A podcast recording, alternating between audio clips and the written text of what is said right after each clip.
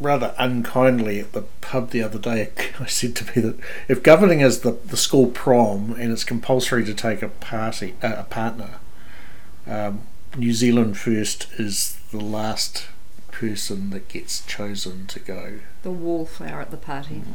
Nobody wants to dance. New Zealand First, that's what we're going to talk about today. I'm Simon Ewing-Jarvey. And I'm Heather Roy. And um, we'll follow a similar pattern as we have with the other parties, right, Heather? That's right. We're going to just do a very brief history of New Zealand First, where they've come from, uh, where they sit on the political spectrum, who the key people are, and what you can expect from the party in the election campaign. And should the wallflower status change, Uh, what might you expect from New Zealand First if they are in government after the nineteenth of September? Yeah, I suppose it's a bit mean actually, you know, saying wallflower. They would, I know Winston Peters would like to um, identify himself as the kingmaker. He puts governments mm. in and, and you know, has exerted a considerable amount of influence over those um, governments uh, on multiple occasions from a, a relatively small uh, number of M Ps. Yeah, that's so, right. I mean, he's been part of the first M M P government with the National Party, mm. and he has also been part of two Labour governments. So he's not been unsuccessful in his um, in his political bidding. Mm. So what, what's mm. the potted history of New Zealand First? Right, well, the party uh, was formed in nineteen ninety-three. That came shortly after Winston Peters resigned from the New Zealand National Party in March nineteen ninety-three, mm-hmm. over, I think... Wellington Airport Wellington privatisation, Airport, yeah. as I recall. So it was a matter of principle for him. Uh, and then, of course, the party successfully campaigned at the first M M P election in nineteen ninety-six and became part of government.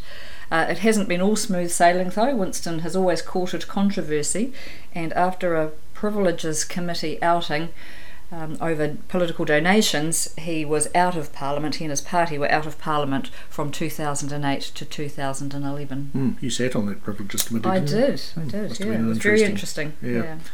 Okay, well, um, where did we find them? N Z First dot N Z. Their campaign slogan, Heather? Uh, is balanced, effective, common sense.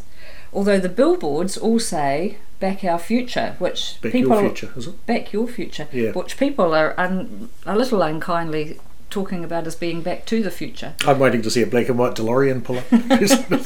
Yes. Anyway, so um, on the podcast that we ran about the political spectrum, uh, where did we put these guys? They're a bit harder to pin down than some of the others. They're definitely conservative in nature, mm-hmm. so they're uh, on our, our political spectrum down towards the bottom.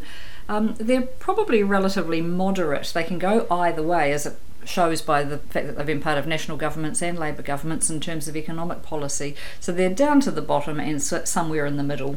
Yeah, mm. they uh, they for me they swing slightly left on the economic scale towards the socialist end because there's a lot of redistribution policy amongst mm. the you know super gold carders is one example, and more recently they've announced a return of a universal family benefit. So this is redistribution of yeah. wealth, isn't it? So. Yeah, it is. And look, some people do say would describe them as nationalist and populist. Yeah. Um, Winston certainly is a very clever and able politician, and he knows what buttons to push, particularly at election time. Doesn't he just? Mm. Right. So apart from Winston, who are the other key people? They've got nine M Ps, right? Yeah, the so moment. There's Winston, yep. and there's Winston. Oh, and Winston. And there's Brian Henry ah, and Winston. Yeah. Hmm. Okay, well, one was elected. And uh, apart Sh- from that... Yeah, so Shane Jones. Shane Jones is, is pretty well known. Figure, having yep. been a Labour minister himself before. Yep. Ron Mark's pretty well known, yep. current Defence Minister. Yep. Um, and Tracy Martin, I guess, also has uh, been a minister in this government and so has had a reasonable amount of profile. Yep, and Fletcher Tabuteau, who is the Deputy Leader, is a Parliamentary Under Secretary, isn't mm, he, for Foreign Affairs? Right. But yeah. basically working as Winston's sidekick there, like mm. almost like an associate minister, but not. Yes, and yeah. some people did think that he might be being touted as the new leader when Winston finally retires, but mm. there's certainly been no movement in that space. Yep. And they haven't got a list out yet, have they? No, no. New Zealand First famously always leave their list to the very last moment, and that's about three weeks out from the election date. So Winston waits, the, the Uh, lists have to be party lists have to be lodged with the Electoral Commission by midday on the designated date. Winston always announces his party list at eleven a.m. Mm. Well, they uh, they're not polling very well. They're down around two percent. They don't have an electorate seat. I think expecting Shane Jones or hoping that Shane Jones will win Northland is a long haul. He's polling mm. third there. Um, so it could be the end, but you never count the old never, Tusker ever out, do you? Count Winston out, no. It's probably the most common saying around Parliament. Yeah. Mm. It is getting harder to see them get back oh, there. I so. think they must be worried, and because they are in serious trouble, they're not going to win an electorate seat, which means they're dependent on reaching that five percent threshold, and in uh, a whole raft of polls uh, done quite recently, they've failed, except in one poll, to get anything above two percent. Yeah. Mm. So I was going to ask you what we can expect from the party in the election campaign, but look, I went to their website, which looks fine, until you click on policies, and it takes you to a login page where you have to log in to presumably to see the policies. And so I did. This was one of the, because they've changed their website a couple of times. I used to follow them. Mm. So I've set up an account, and it accepted all that. So they've got all my personal detail. And then I went to click on policies again, having logged in, and uh, and it took me back to the set up an account page. Oh, you just you I was to in log the in twice. No, I, was yeah. in the de- I was in the death loop. Okay, so well, that's not particularly helpful. They're not going and to campaign on digital strategy. No, I don't think so. And it's not helped by the fact that they really have announced very little. Winston had his campaign launch a few weeks ago. Right. And there was very little in the way of policy being talked about there. Really, it was just appealing to, I think, his constituency with a raft of sort of platitudes and slogans, really, and attacking is the, the best, Greens. The best you would say, and attacking the Greens. So definitely he doesn't want to be in government with the Greens again, but as you said earlier, he does want to be in a kingmaker position, but that's that is dependent on the party being there. So Tracy Martin at their campaign launch announced the return of the universal family benefit, which was around when we were kids and our parents mm. were able to pay off mortgages. Or pop, I think my parents bought their home using by capitalising their family benefit. I, I just, uh, but they haven't put any money against it yet. They've just said, well, it's a good idea, but when it's going to be for everyone, so no matter how wealthy you are, you're going to get under their policy, you're going to get it. And um, I just worry that it might be three pounds per child, or yeah. sixpence, or something.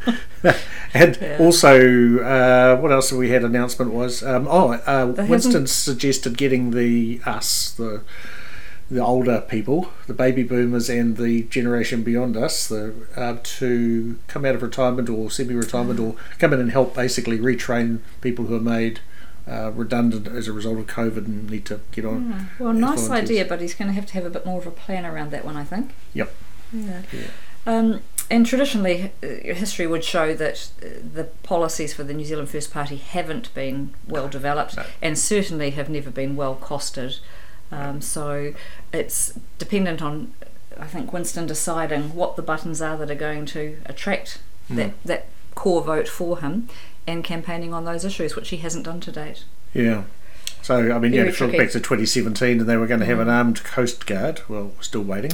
Yep. Um, they were going to have um, quite a substantial defence force, a return of the air combat force, a bigger reserve. Well, it's just fail, fail, fail, that's fail. Right. And that's only one policy area. Yep. And when I, I confronted Ron Mark about that, and having O I A what they'd done about it, which was nothing, um, he just said, oh, it's politics.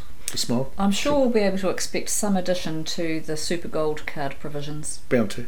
Bound mm. to, yep. Okay, so if he does manage to swing his way back into a government next term, mm. what can we expect?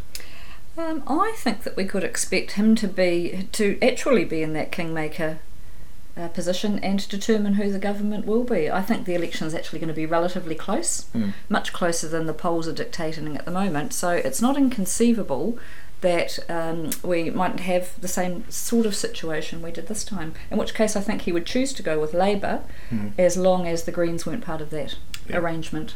I think he would see it much more palatable. I could be unkind and say he probably would find Jacinda a little easier to control than Judith Collins. That's the blunt part yes, of it, you know. That's right. Uh, he wouldn't get nearly as many concessions with National. Uh, the other problem is whether National and A C T would be prepared collectively to work with them to make the three-party coalition. I think that would actually be a terrible yeah. um, mix of mm. personalities and policies and egos.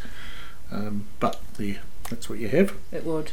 And look, it might just be that the campaign turns into um, moderating the excesses of either side, mm. which he's done successfully before. It's always a bit dangerous to um, make a prediction about election outcomes and which parties might be there or might not be, but mm. if I was pressed at the moment, I'd have to say I don't think that New Zealand First will make it back. No, I, I agree. Mm. Um, well, let's, have we got anything else to say? I don't think so. We'll await with anticipation the policies and the party list. Right, well, that's it. If you'd like to send in a question, uh, you can go to our contacts page on our um, web- website, talk point dot co dot n z. That's T O R Q U E. And we're also on social media, on Twitter, LinkedIn, YouTube and Facebook. That's it from me. I'm Simon Ewing-Jarvey. And I'm Heather Roy. We'll talk to you soon.